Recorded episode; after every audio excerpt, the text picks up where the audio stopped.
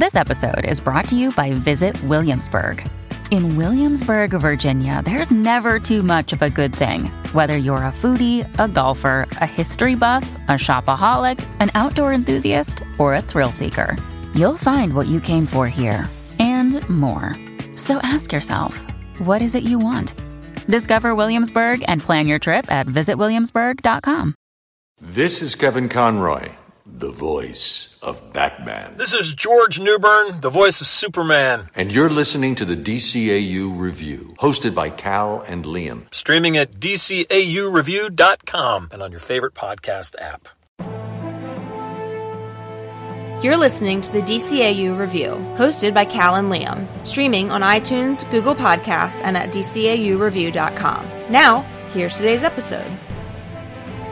Hey everyone, welcome to episode 46 of the DCAU Review. I'm your host Cal, and with me, as he always is, the DCAU Review Twitter guru. Man, it's a mouthful every time you say it. You came up with it. I don't know why you're did. complaining. I, yeah, I w- waiting on that monogram name tag just so I can read right off of it. You know, it's Liam. Liam, welcome to episode 46 of the DCAU Review. yeah, we got another big one here. Is our, our last week before we get to review the new Justice League versus Fatal Five. So excited. Can you feel it? Can you feel the anticipation in the air? I can. And for our last uh, season one Justice League review for the time being, we thought we would go with another one of our favorites, one of the big ones from season one, The Savage Time, a big three part epic World War II story. Man, it wa it is a tremendous episode. I have good good Oh, yeah. memories about this one. I remember seeing we were in a like a secondhand toy store one time called Classic Plastic Toys Oh, in yeah. Reisterstown, and he was playing it uh, on on TV in there. And that was the first time that we had seen. Or at least the first time I think we had seen either the first part because I think we had the second or third part or I both. think we had two and three, But we had never seen the first part. Yes, I think that's so. I think he was showing the first part. It was the first time we had seen that. But that that that's what my brain goes to when I think about these episodes. But uh, it, it is a fascinating sort of alternate timeline storyline involving our heroes, the Justice League, in which they are transported to a alternate dimension. Sort of. It's it's actually turns out to be an altered past due to the villain Vandal Savage influencing his past former self, affecting the future. It's if, if you followed that, that's great. uh, the future is altered due to the fact that World War II, the outcome has changed due to Vandal Savage's meddling. He has sent himself uh, futuristic technology from the future back to the past to help him take over the German Nazis and help them win World War II. Yeah. Which is a tale as old as time, as you like to say. Telling the same old stories, these superhero cartoons. Yeah, for real. Uh, I absolutely love the, that episode. Let's start, as we always do, with plot, Liam. Um, we went over the basic plot here uh, th- as an overview, but it really gets into some deep, deep dives into the DC universe Oh, here. yeah. We get some of the Golden Age, Silver Age, I guess, superheroes. Uh, that were introduced in the in the 40s and 50s. You get uh, Sergeant Rock and Easy Company. You get Steve Trevor of Wonder Woman fame, who's probably never been more famous than he is right now. Due Oh, yeah. his uh, portrayal from Chris Pine in the Wonder Woman movie in 2017. Uh, we have, let's see, wh- who else do we have in this episode? We have the Blackhawks, Mm-hmm. um, which are memorable specifically for one reason, which we'll get into a little bit later. But, Absolutely. uh, they have a nice, fun cameo. We even get little cameos from the Unknown Soldier, Mm-hmm. and uh, s- so basically, yeah, they, this was definitely uh, a chance for the creators of the show. And I remember if you if you listen to the uh, the commentary they did on the the Justice League season one DVD, this was a real big chance for them to just nerd out Mm-hmm. and use all these characters, all these World War II era characters that they really would never ever have another chance to use. yeah. Um, they do some time travel episodes later on, but they don't go back to this era. So Yeah, it, this it- was really kind of felt like this was their one shot, and they they were going to just jam everybody in there. But it doesn't feel overstuffed at any point to. No, I, I I concur with that. It does. They do a great job of separating the heroes.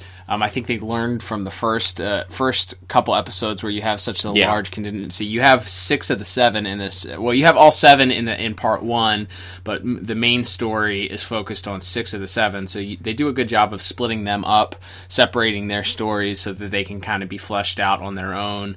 Uh, Martian Manhunter even disappears for quite a long time. Oh, yeah. So you really have five five of the heroes, and then they split split John Stewart off into his own sort of storyline with with Easy Company. Um, but I, yeah, I, I think they do a good job of balancing all of that. Um, your your story is is as we said, Vandal Savage sends himself some futuristic technology in, in an attempt to win World War II in an attempt to take over the world, essentially. So um, you know, it's it's certainly a fascinating concept, and there are ways that they could have done this differently, I think, but I, I, I enjoyed the way that they did it, the fact that it's a throwback to the World War II era, and the fact they were able to incorporate so many of the, the DC superheroes from that from that time frame. Yeah. um, I have a, uh strong feeling about this plot. What about um, before I give my score? I'll let you you talk because I talked a little bit. here. Yeah, and like I said, it's real jam packed, but I do think overall it's really strong. If you want to nitpick, you can say, yeah, it's it's the reasoning of why the rest of the Justice League aren't affected is basically just Green Lantern is towing the Javelin back with the rest of the Leaguers minus Batman uh, at the start of the episode. So when the, the time waves come out, they're sort of protected by Green Lantern's ring in sort of a not really explained way. Um, so you can you can nitpick a little bit. Uh, I went eight out of ten. I think it's really really good. Um, the only thing I wish they had done a little more focus on the Hawk Girl Green Lantern uh, side because there's a scene in it uh, near the end of part one where she leaves uh, Green Lantern behind because she's take she's taking uh, injured soldiers with her. Green Lantern tells her to leave him behind. Right. Uh, but it's a, and there's right at the start of part two. There's this very emotional scene where the Flash is sort of yelling at her um, about like how could you leave him behind, and she's uh, you know eventually sort of goes into this uh, spiel, and she takes Flash over to like the the sick the sick tent and shows all these wounded soldiers and talks about how you know this could have been so much worse. But then we don't really get any more of that until the very end of part three when she sort of they they realize John is in one of the planes with Vandal Savage and they're able to save him and bring them back with with them. But as far as they know, they're never going to see John Stewart again. Uh, uh, you know, they he might be dead for all they know, Yeah, there isn't much time for them to right? And they could, so I felt like that could have been focused on a little bit more. Mm-hmm. Again, I'm nitpicking there. It's not bad in any way, and the the dialogue, especially, and we'll get into that in voice acting. The the back and forth between the Flash and Hawk Girl is is very good in in in that in that regard. I just wish it could have been focused on a bit more. Uh, so yeah, but still really strong. Eight out of ten. Uh, Okay, that's fair. Um, I I think as far as plot is concerned, the the way that they go uh, and sort of show you an altered future with the the different story of Batman. You know, he tells the story how his his parents were killed by the Nazis instead of being murdered in an alley, but he still you know leads this resistance against Vandal Savage and his regime. Yeah. and then the heroes go back in time and. Um, I, I think the plot is just absolutely fantastic. It's a little bit, if you wanted to get nitpicky, I, I think think you could pick on the end just a little bit because it's sort of wrapped up in a very neat and orderly fashion, and there's not it does they don't really explain how the heroes get back to the present reality.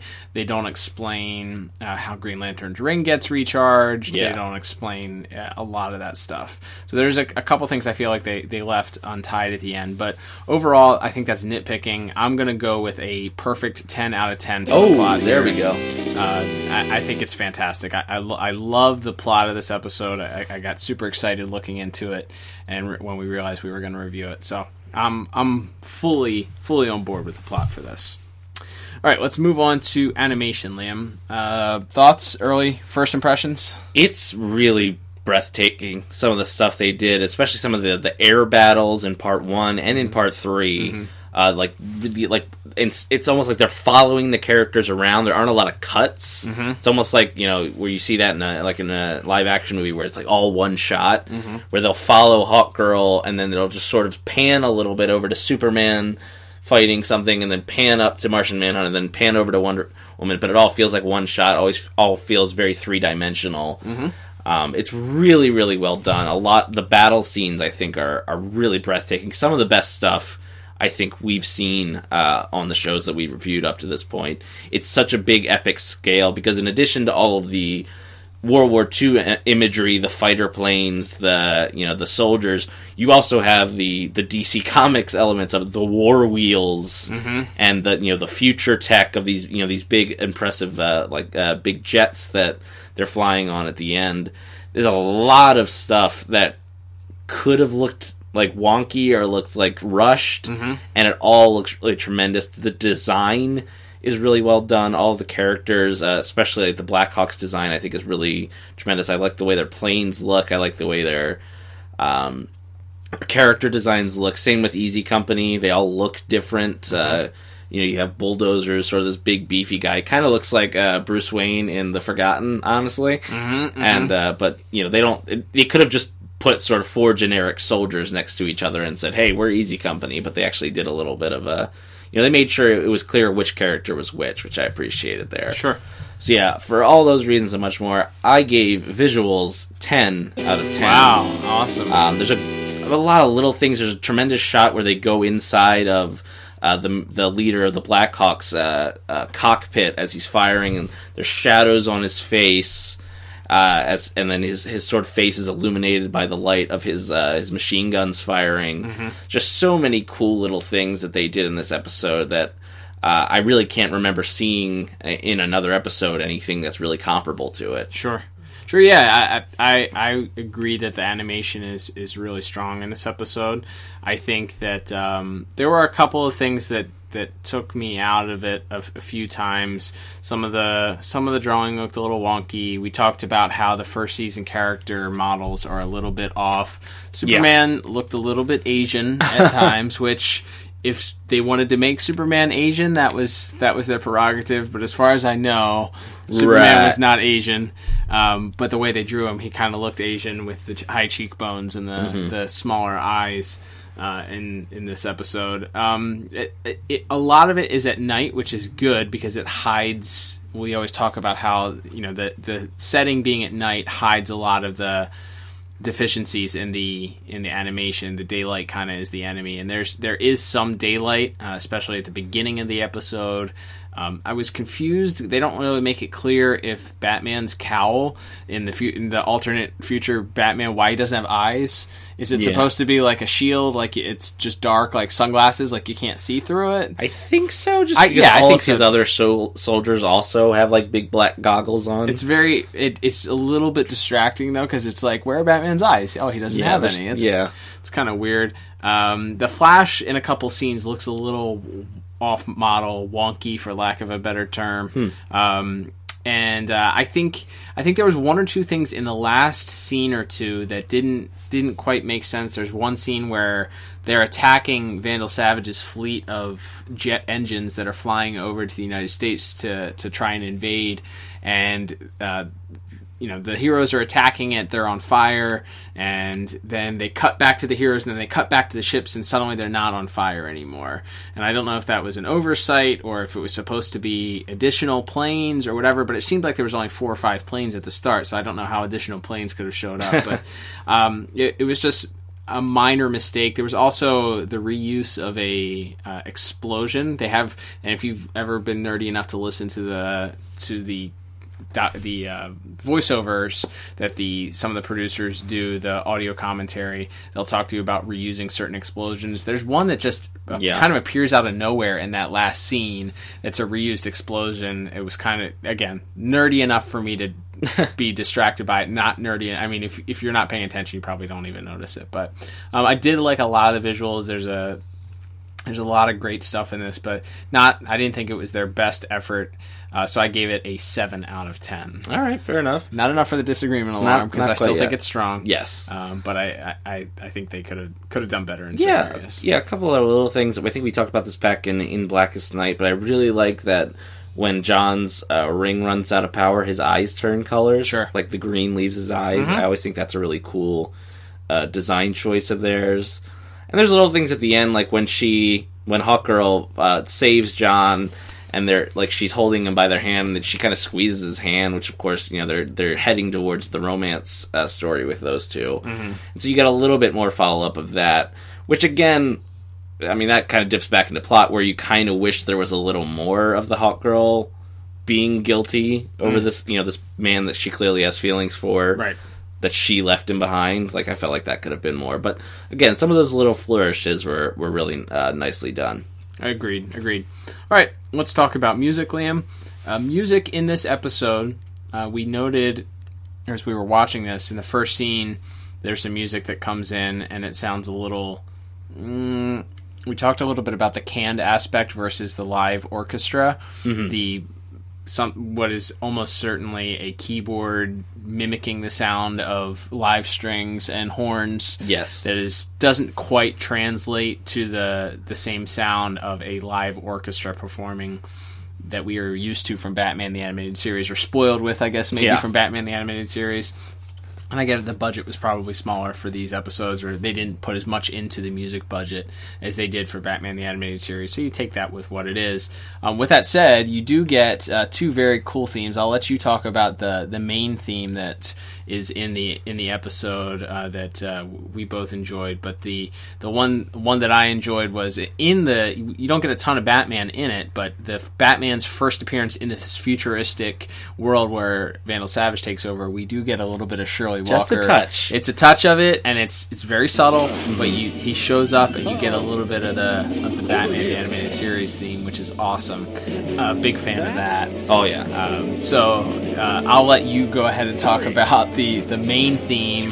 As far as, as far as I'm concerned, the most memorable theme throughout the, the show, which was yeah I definitely want to talk about uh, the the blackhawks theme which uh, hopefully the listeners are hearing right now um, it's tremendous Uh, to me it's one of the best pieces of music on any of these shows ever one of the best themes it's. Um, it's really, really good, and it's so heroic, and it especially fits like the World War II fighter pilot superhero. sure. Like it really fits for the time too. It just it, it's so perfect, and those scenes that it plays in are so feels just a little bit more epic with that theme playing in it.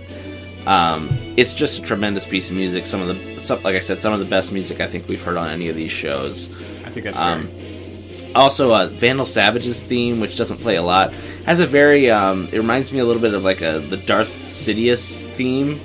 Uh, it's like very like low key, uh, like l- very light, but very played in like a very minor key, very sinister. As uh, when we first meet him, and then when he's interrogating the Martian Manhunter in uh, in part one. Um, it's real it's real ominous and we don't we don't get the full origin story in this one of who Vandal Savage is and Right. the meteor and the caveman stuff that comes later on but there's a little bit of alluding to that and he's also showing him uh, you know footage like war footage of uh, there's not there's some imagery of people giving the Sieg Heil to Hitler and some real you know weird stuff and the music is there is very sinister and very uh, like I said it felt very Star Wars to me. There's a few things in here that feel very Star Wars to me actually. Sure, sure, absolutely. Yeah, it's it's. Uh, I think it's strong. I think that with that said, the music plays an important role in this episode, and it is the Black Hawk theme that, that sort of dominates uh, as far as memorability. Is that a word? Memorability? I don't think that's that's a word. As far as being memorable, um, but I, I I think the rest of the episode, the music, like I said, it, it falls flat in the beginning. There's a little bit of a pickup in the in the second second and third parts, which I think balances it out. Um, so I, I gave music a seven out of ten. And I gave music a 10 out of 10. Nice. I like I said that Black Hawk theme especially is just such a beautiful piece of music, and for the other uh, reasons we mentioned, some of the music in the in the quieter scenes between uh, Wonder Woman and Steve Trevor, I think, is really nice as well. Um, but to me, it's just it's one of the uh, we've talked about that a lot. I think with Justice League, is a lot of episodes the music tends to sort of fade more into the background or be sort of like generic sort of fight music and uh, we don't get a ton of that here. It feel a lot of the scenes are punctuated by I think pretty uh, pretty solid, memorable music, with the standouts being what we've uh, what we've already touched on here.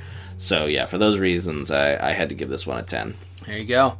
All right, Liam, let's head to our final We'll give ourselves plenty of time because there's so many Oh people my goodness, here. you aren't kidding. So here's here's the interesting thing. Um, when I we'll, and we'll get into our voice acting here. We'll let you talk about the players. But when I was trying to figure out the score here, it's funny because I think the major lifting here is done by people that aren't regulars on the on the show. Yeah. you have a lot of Steve Trevor. You have a lot of Sergeant Rock and Easy Company. You have a lot of Vandal Savage. You have a lot of Vandal Savage's guys. I mean, you have you of course you have your regulars of, of Green Lantern and Hawkgirl and Flash and and Superman and Wonder Woman as well, of course. But I think a lot of it is dominated by these supporting characters.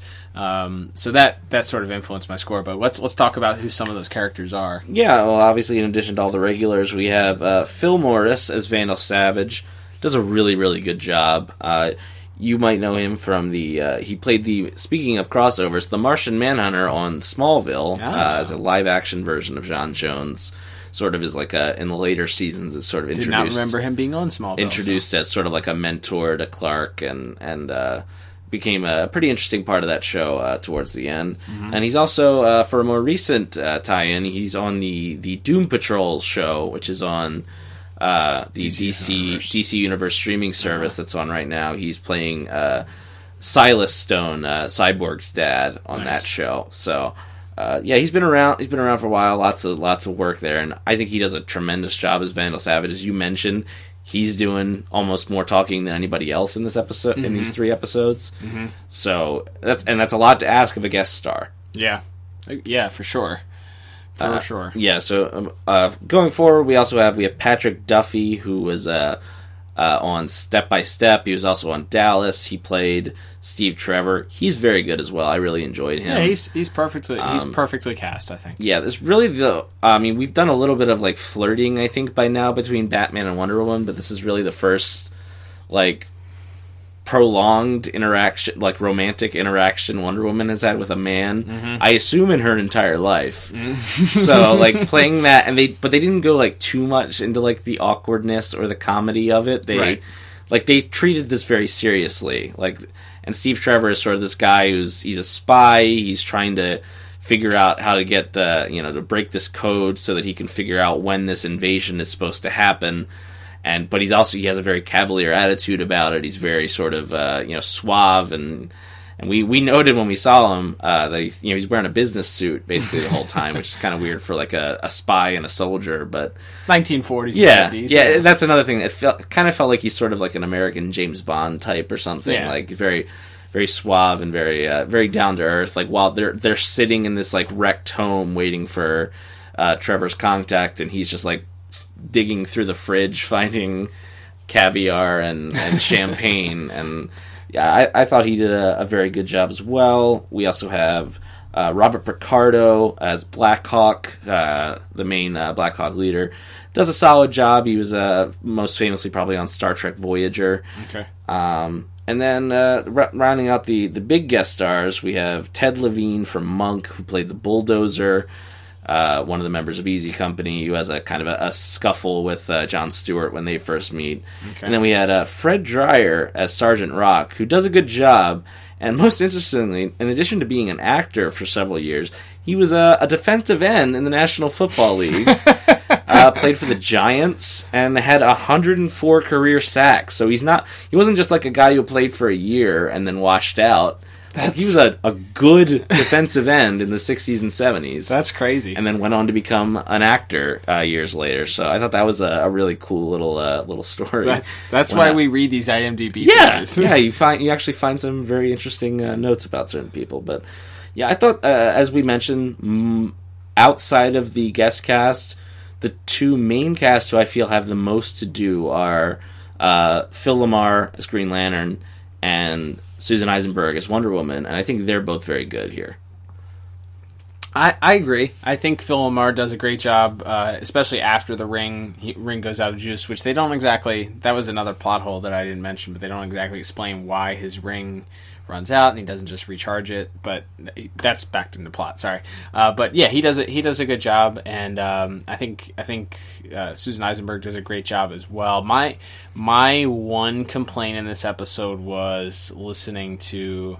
Uh, uh, Maria Canales as as Hawk Girl. Hmm. There's I, I feel like her performance. I, I I don't know if it's just her delivery style, but there's an episode. Uh, there's a part in, in this episode where she's explaining to Flash where Green Lantern uh, is. You know, Flash asks Yeah. her where GL is, and Michael Rosenbaum does an excellent job of just communicating the angst and the worry and the stress and the heartbreak of hearing that she had to leave Green Lantern behind. Yeah. And the conversation, she sounds very wooden in her performance and he's very passionate and very clearly upset and it's he comes across as authentic she comes across as somebody that's sort of just reading through lines and it was just ah it's just not it wasn't it wasn't my it wasn't her best performance Yeah. another issue that i had and i couldn't figure out if i liked or disliked his performance and i think some of it is just the way that the way that he gave like I guess the, some of the lines he was given, but I thought Vandal Savage's performance was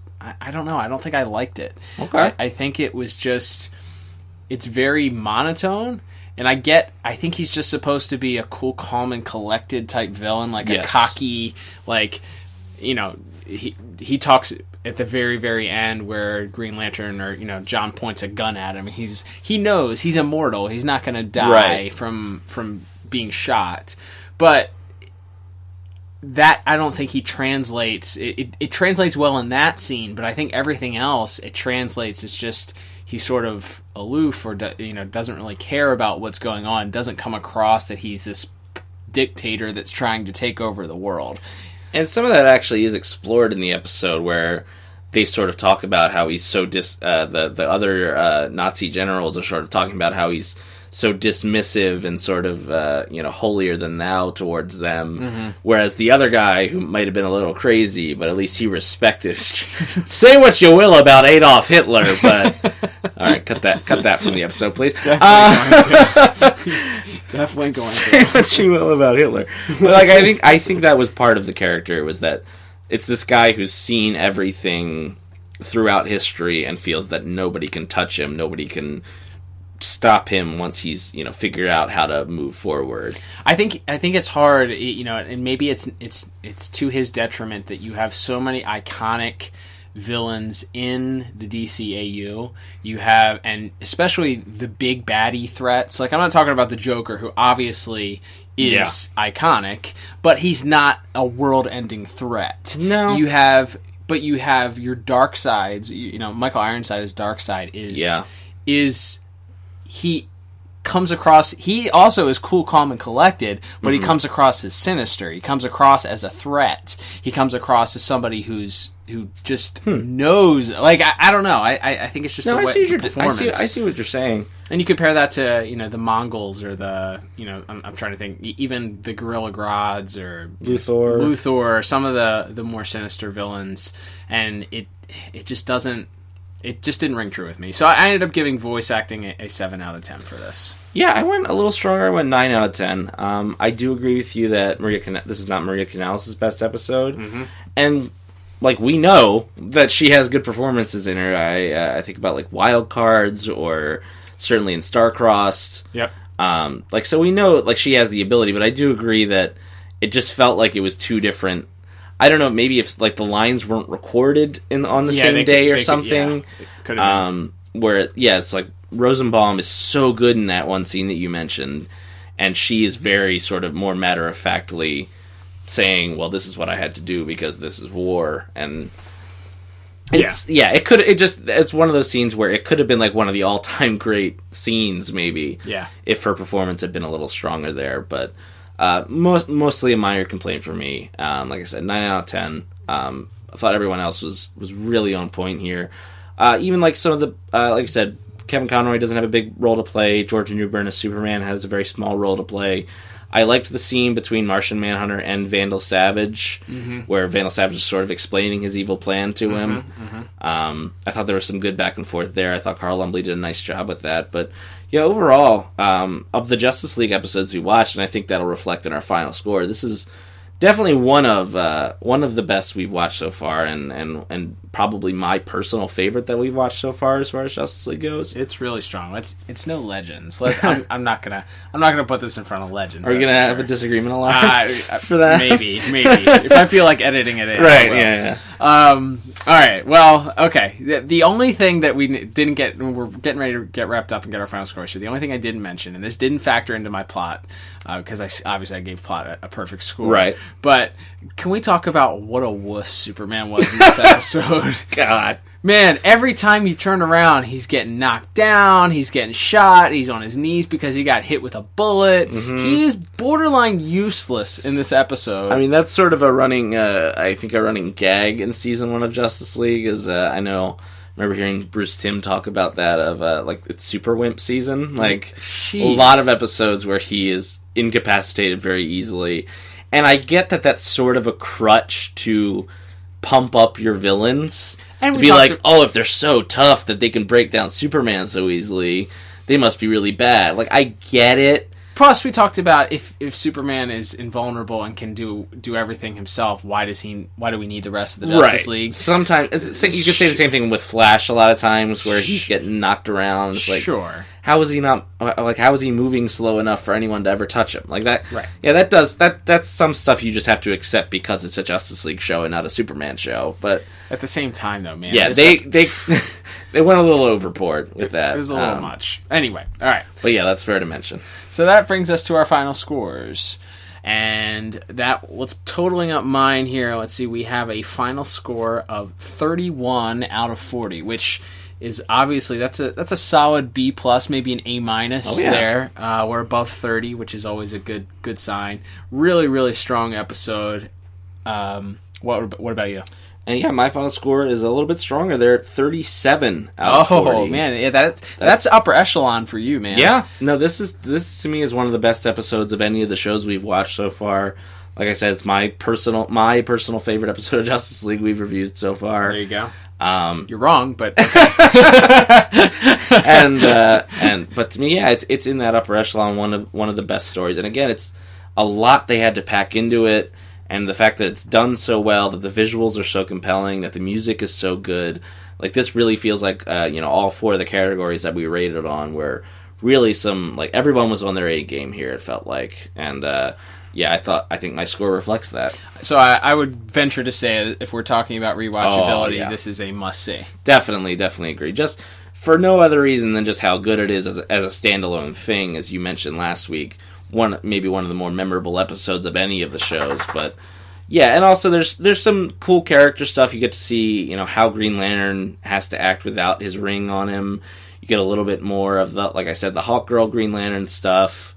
Um, you get a little more character development for Wonder Woman in this episode, so sure. it really it feels like our heroes aren't in the same place that they were at the start of this adventure and that's really what you want to ask for when you do a big epic story like this is Yeah. that our heroes are different they've been changed by this adventure and it does feel like they have been by the end and just the sweet little ending is it, you know we get all these big moments and epic things and battles and the final scene is just wonder woman going to visit uh, steve in the nursing home and they just sort of sit together and watch the sunset. It's like a really peaceful, nice little bow on this episode too. Absolutely. Yeah, well put, Liam. Very succinct. All right. Uh, well, that'll about wrap us up. Thank you so much for listening. Don't forget, coming up next week, we are so Oh, excited baby. about this. We mentioned at the beginning of the episode, we have the Justice League versus the Fatal Five review. We're going to be doing it the day that this this movie premieres. It's going to be released a little bit later than our normal 10 9 Central. Still be Yeah. released on that Saturday. We're super excited about it, though, so look out for that. Follow us on Twitter at DCAU Review but that will be premiering next Saturday. Look for it right here at dcaureview.com and of course streaming on iTunes and at on uh, Google Podcasts as well. Uh, super excited about that, Liam. Absolutely, it's uh, again our first. We had the the much beloved Batman and Harley Quinn movie a couple years ago, but since then we we we haven't gotten a full uh, full on DCAU project in a while. You've got all the you know a lot of the original voice cast is back. You've got some new characters that we've never seen in the DCAU before.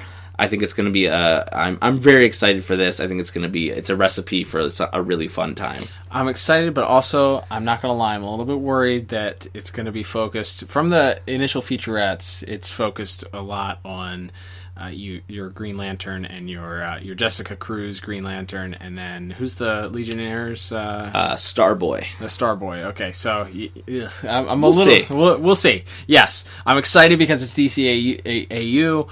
We're returning there, um, but uh, we'll see. We'll see whether or not it, it passes the uh, the initial excitement phase and whether or not uh, we really enjoy it. But check that out. That's going to be coming up this Saturday, streaming at DCAUreview.com. Check out our Twitter at DCAU Review for all the updates regarding when the episode is released. Give us your thoughts on this week's episode, A Savage Time, and don't. All, and also, we'd love to hear about your excitement, your thoughts on the upcoming episode or the upcoming movie of the Justice League versus the Fatal Five. What are your thoughts? Are you excited?